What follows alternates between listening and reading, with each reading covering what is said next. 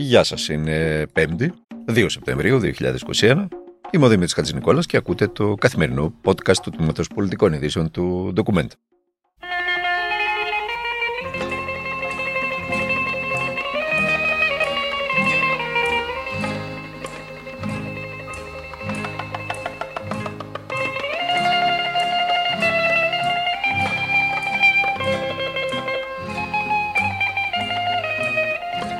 Η είδηση της ημέρας, προφανώς το καταλάβατε και από το ήχο που έφτασε στα αυτιά σας. Η είδηση της ημέρας είναι φυσικά η απώλεια του Μίκη Θεοδωράκη. Τι να πει κανείς και τι να γράψει κανείς. Έτσι κι αλλιώς στον ομιλόντα δεν άρεσαν ποτέ ε, οι νεκρολογίες, ούτε η μετά θάνατον αναγνώριση. Η στάση ζωής του καθενός, η καθημερινότητά του, οι συνήθειές του, ο τρόπος που κανοναρχεί τη ζωή του η ενσυναίσθησή του, η τόσο πολύτιμη αντίληψη ότι διάγουμε εν κοινωνία, πραγματικά επίκαιρη αντίληψη λόγω πανδημίας, είναι το καλύτερο κατεβόδιο στον μεγάλο συνθέτη.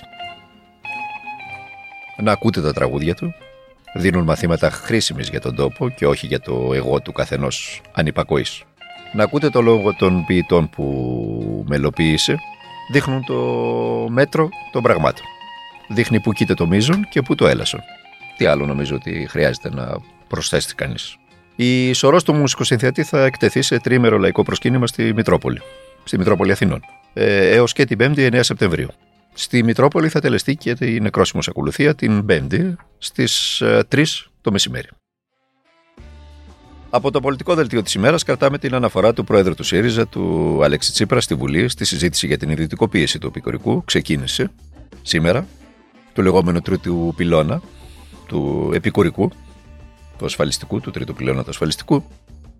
Ο νέος πτωχευτικός κώδικας, είπε ο πρόεδρος Εξωματικής Αντιπολίτευσης, η σφαγή των εισακτέων, τα πλήρωτα δεκάωρα και το κεφαλαιοποιητικό σύστημα στην επικουρική ασφάλιση θα ξυλωθούν. Θα ξυλωθούν όποτε και αν γίνει κυβέρνηση ο ΣΥΡΙΖΑ. Αλλά δεν θα ξεχαστούν, είπε ο κ. Τσίπρας. Θα είναι η υπενθύμηση ότι μια κυβέρνηση αλαζόνων έκανε ευκαιρία τον φόβο και τον πόνο του λαού για να πλουτίσουν κάποιοι λίγοι. Την ώρα που γίνονταν και λέγονταν αυτά στη Βουλή, συνεδρίαζε το Υπουργικό Συμβούλιο υπό τη σκιά της υπόθεσης Αποστολάκη. Λένε οι κακές γλώσσες. Αλλά το θεωρώ πάρα πολύ φυσιολογικό. Στόχος του Μαξίμου είναι η ανακοίνωση του νέου Υπουργού Πολιτικής Προστασίας να γίνει μέχρι το τέλος της εβδομάδας. Παρότι ο Πρωθυπουργός έχει δεχτεί εισηγήσεις να μην δημιουργηθεί νέα δομή και να διατηρηθεί η θέση υφυπουργού στο Υπουργείο Προστασίας του Πολίτη, θα σας θυμίζω ότι και η θέση αυτή έγινε πρόσφατα για να γίνει υφυπουργός ο κ. Χαρδαλιάς. Γενική Γραμματεία ήταν η πολιτική προστασία. Ε, ωστόσο, από ό,τι φαίνεται, ο κ. Μητσοτάκης θα κρατήσει την, ε, το Υπουργείο, θα, θα, θα φτιάξει μια νέα δομή, ένα νέο Υπουργείο, το οποίο μάλιστα είναι εξαιρετικά πιθανό να έχει και υφυπουργό. Ποιος θα το βρεθεί στη θέση αυτή, δεν το γνωρίζουμε ακόμα. Εκείνο που ξέρουμε σίγουρα από το ρεπορτάζ είναι ότι ο Πρωθυπουργός έφαγε αρκετές πόρτες στην αναζήτηση του, χθες ειδικά, για το πρόσωπο της αρεσκίας του. Ε, μία από αυτές ήταν από τον κύριο Φλωρίδη, βεβαιωμένα. Το θυμάστε τον κύριο Φλωρίδη του Πασόκ. Να κλείσουμε με ένα πρωτοσέλιδο της σημερινής ηλεκτρονικής έκδοσης της Deutsche Welle. Έχει τίτλο Οι Γερμανοί δεν θέλουν πολιτικά τζάκια. Ε, να το ξαναδιαβάσω. Οι Γερμανοί δεν θέλουν πολιτικά τζάκια. Και υπότιτλο Επτά άνδρες και μία γυναίκα κατήχαν ω τώρα το κορυφαίο αξίωμα του καγκελαρίου. Μαντέψτε.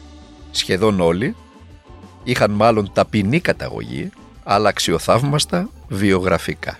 Αλήθεια λέει η Deutsche Welle. Ανατρέξτε τους τελευταίους 7 ενίκους της Bundestag και θα δείτε ότι η Deutsche Welle λέει αλήθεια. Δεν αγαπούν τα πολιτικά τζάκια οι Γερμανοί. Και επιλέγουν τους ανθρώπους στο κορυφαίο αξίωμα της χώρας με βάση το βιογραφικό τους και όχι την καταγωγή τους. Για φέρτε εδώ στα μέτρα της συμμεταπής.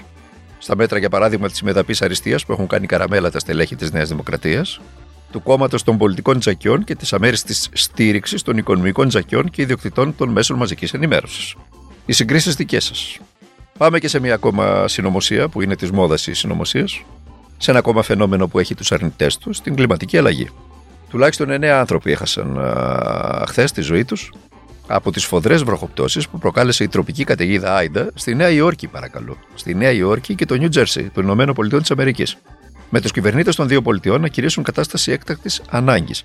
Μάλιστα, ε, οι κυβερνήτες της Νέας Υόρκης, η κυρία Κάθι Χόκουλ, στο Twitter με τη τύβισμά της, κήρυξε σε κατάσταση έκτακτης ανάγκης στην πολιτεία. με την πλημμύρα να προκαλεί καταράκτες στο μετρό της πόλης, παρακαλώ. Ο δήμαρχος της Νέας Υόρκης, ο κύριος Μπιλ Ντεμπλάζιο, χαρακτήρισε τις πλημμύρες και τη χθεσινοβραδινή κακοκαιρία ιστορικό καιρικό φαινόμενο. Η Εθνική Μετεωρολογική Υπηρεσία εξέδωσε για πρώτη φορά χθες, Τετάρτη, έκτακτη προειδοποίηση για ξαφνικές πλημμύρες στην πόλη της Νέας Υόρκης. Μια χαρά τα πάμε ως πλανήτης. Μύθος λοιπόν η κλιματική αλλαγή, συνωμοσία ο SARS-CoV-2, θέλουν να μας δολοφονήσουν μαζικά η Big Pharma, αλλά τώρα αν καθίσουμε και σκεφτούμε λογικά, πόσο λογικά, απλά, έτσι δεν χρειάζεται να τραγωνίσουμε τον κύκλο. Αν καθίσουμε να σκεφτούμε λογικά, θα δούμε ότι δεν χρειάζεται καμία φαρμακευτική και κανένας George Soros και κανένας Bill Gates να μας δολοφονήσει μέσω των εμβολίων. Μια χαρά τα καταφέρνουμε και μόνοι μας. Αρκεί να μας αφήσουν. Και είναι βέβαιο ότι δεν θα μείνει ούτε ένας από εμά. Νομίζω ότι αυτό είναι το, το μήνυμα όλων αυτών που διαβάσαμε πιο πριν. Εμείς θα τα ξαναπούμε μαζί στο, στο αυριανό. Παρασκευή, νομίζω είναι αύριο. Παρασκευή, στο τελευταίο για την εβδομάδα podcast του Τμήματο Πολιτικών Ειδήσεων του ντοκουμέντου. Μέχρι τότε να περνάτε, να είστε καλά, να προσέχετε τον εαυτό σας, να προσέχετε και τους οικείους σας. Δεν μας χαρίζετε τίποτε σε αυτή τη ζωή.